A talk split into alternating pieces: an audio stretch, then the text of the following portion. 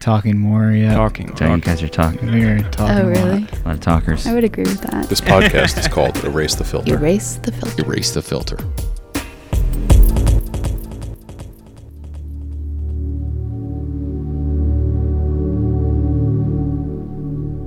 I was asked by the museum here in Nelson to do a sound art installation, and I decided to make a piece involving uh, wooden records. So the life rings in a tree are kind of like the grooves in a record.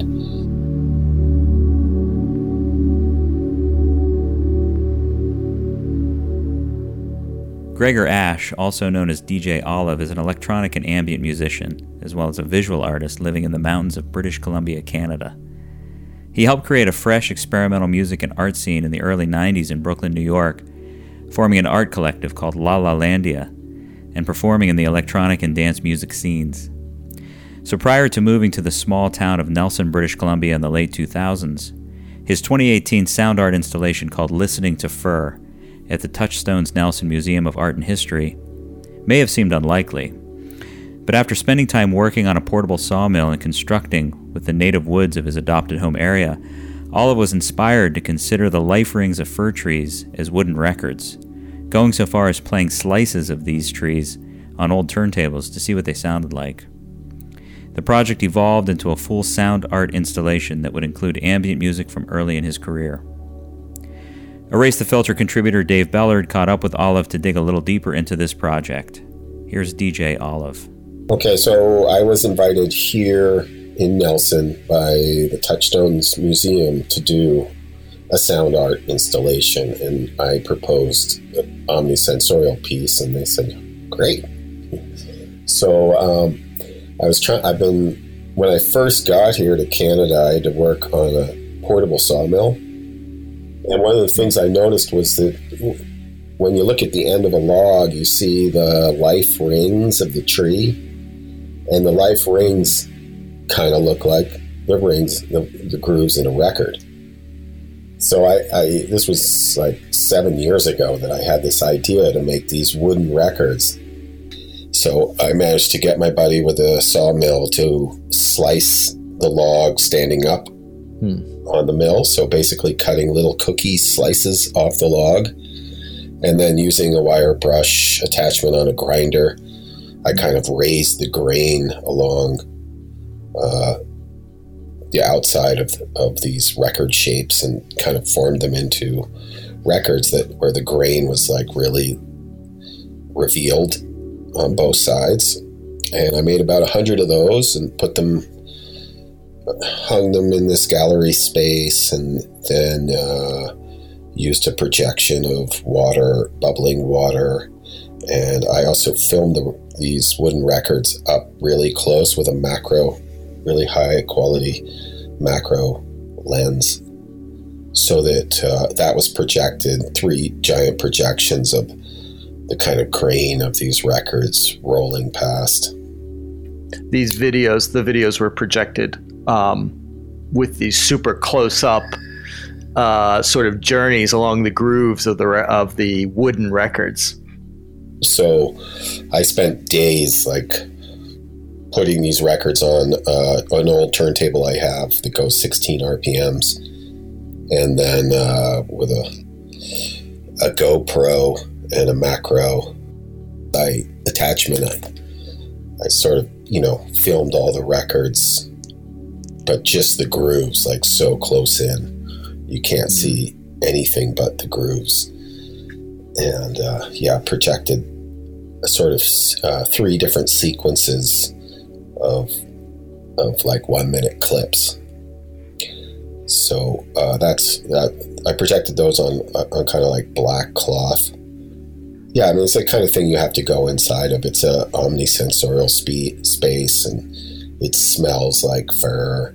There's all these fir records. Uh, you can touch them. There's projections of the grooves.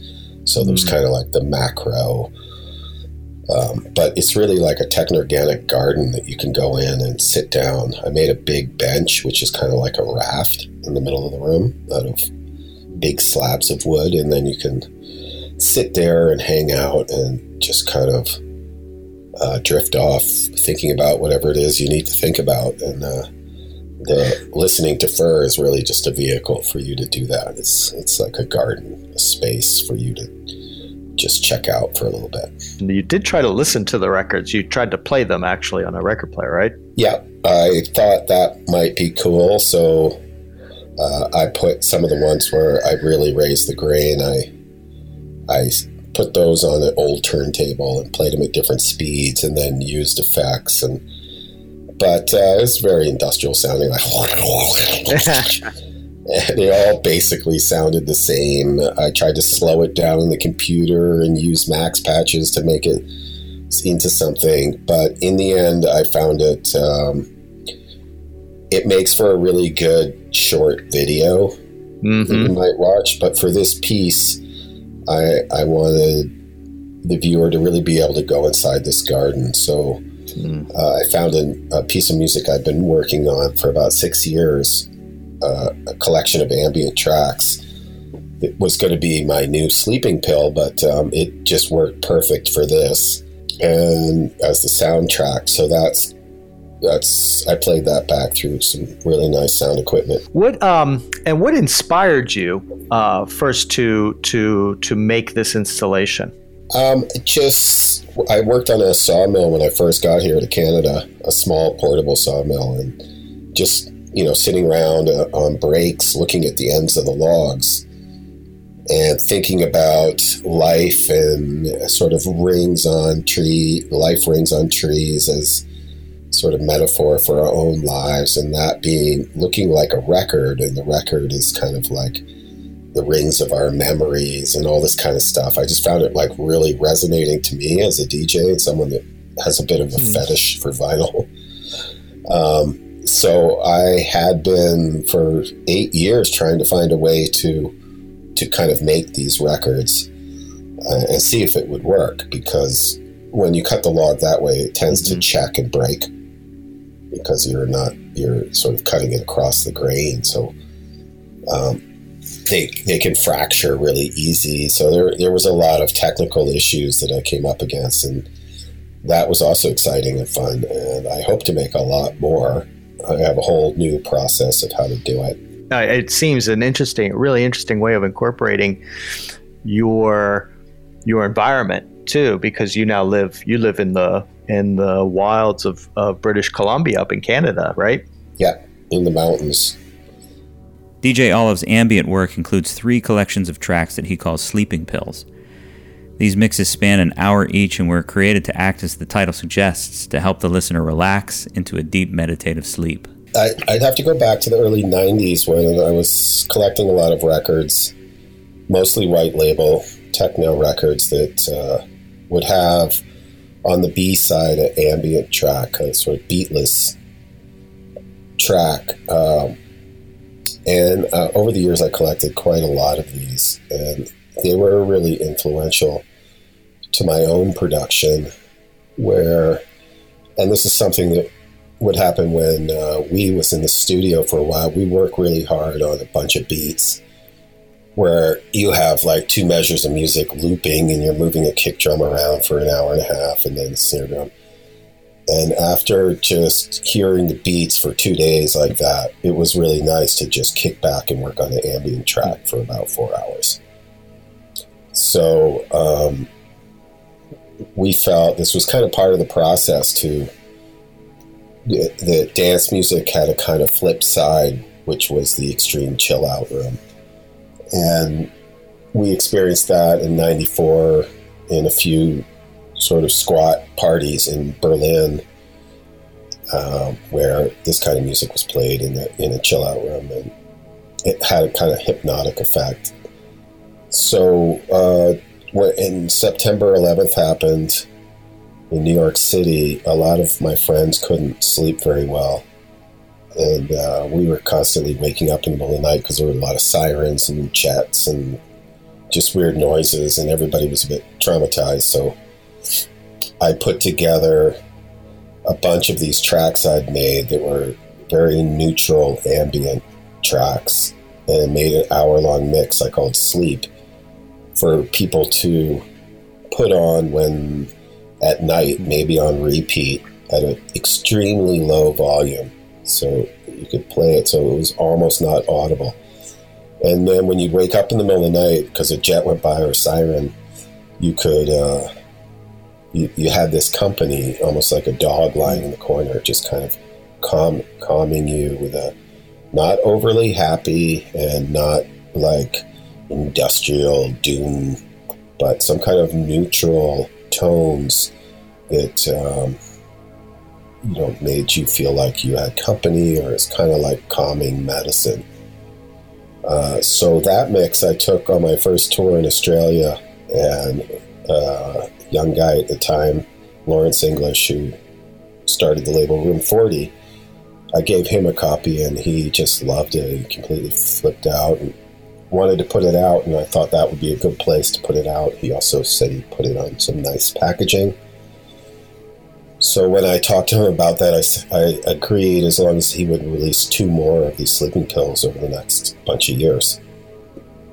Um, and yeah, so then I did that. I released uh, Buoy. I actually released released Buoy first with him, and then Sleep. He did such a good job with that that I released Sleep finally, which had just been a CDR mix that I made. And then in 2008, I was invited by the Whitney Museum to do an installation there.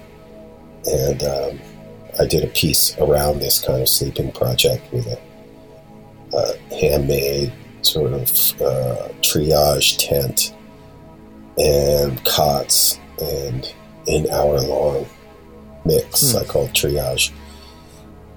And so those are the three sleeping pills that were on room 40. And I was kind of working on a new ambient project. I wasn't going to call it a sleeping pill, but it was similar kind of tracks I've been working on that uh, came together for the soundtrack of listening to. That's great.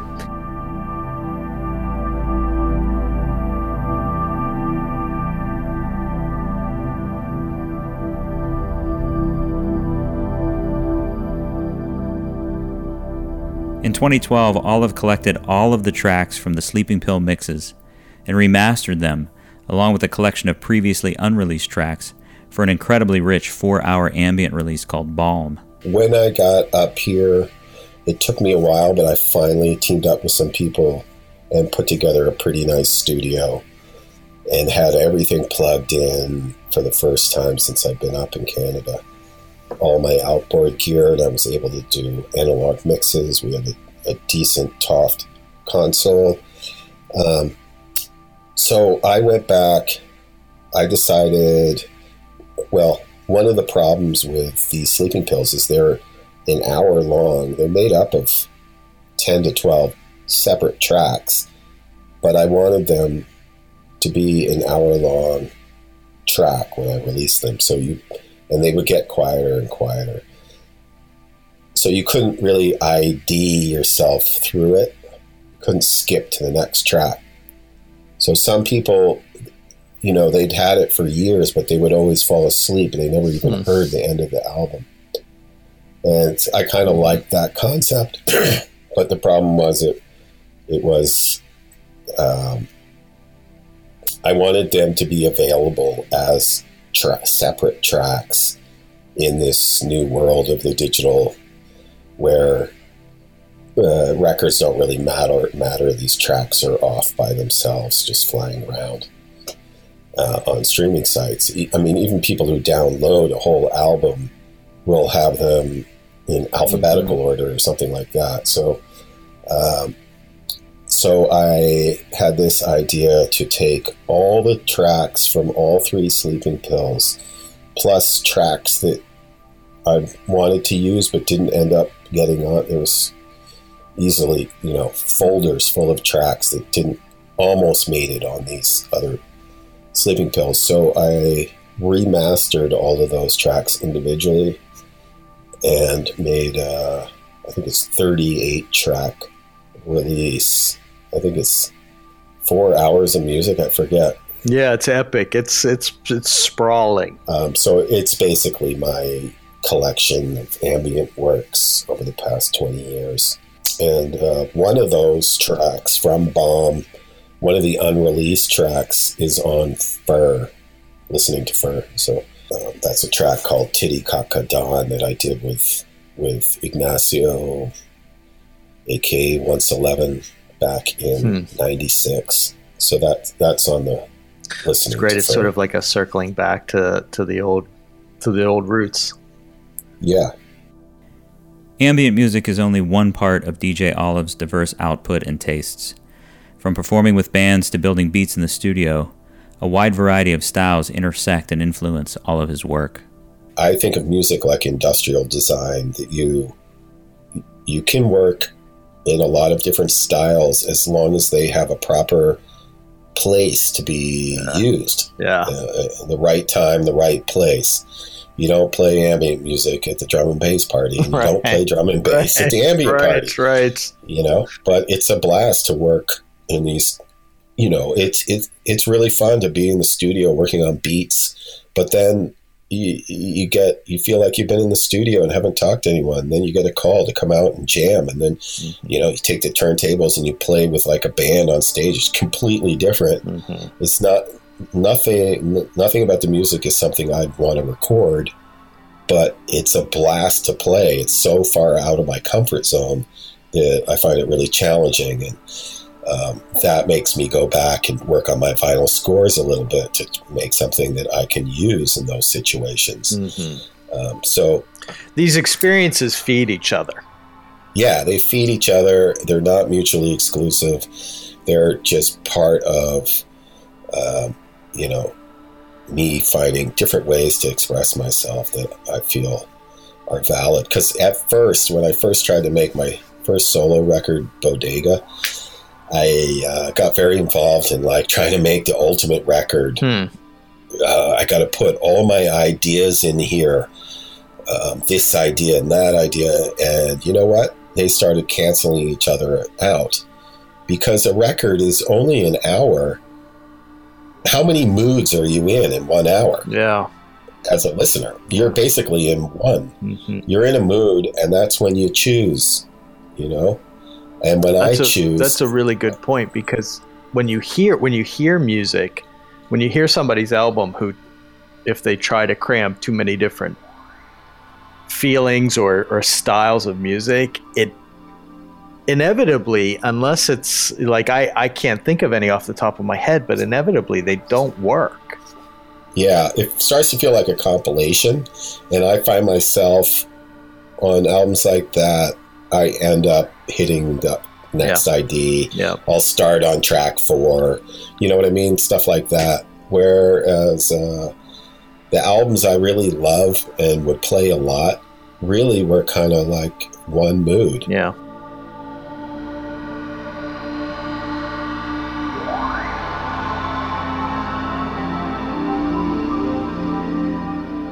DJ Olive online at djolive.com. Links in the show post. Like I'm going, who's this guy? Erase the filter. Toronto, Ontario, Second Cup Coffee. Corner of Queen and John. Taking a break. Getting ready to go to Graffiti Alley.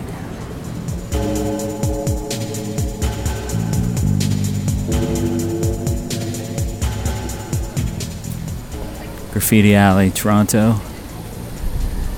Um, it's a it's an alley off uh, south of Queen. Um, looks like about I don't know. It's maybe a half dozen or more blocks of this alley. It's covered in street art everywhere. Walls, doors, garbage cans, everything is just covered in graffiti. According to Bailey, the waiter this morning at Sunset Grill, um, street artists used to use this as their canvas anyway, and at some point the city turned a blind eye. I don't know, made it legal, legitimized it. Now it's a tourist attraction called Graffiti Alley. It's got to be a hundred people here taking pictures, walking through, looking at the art, and it's ever changing, evolving. It's awesome. Graffiti Alley in Toronto.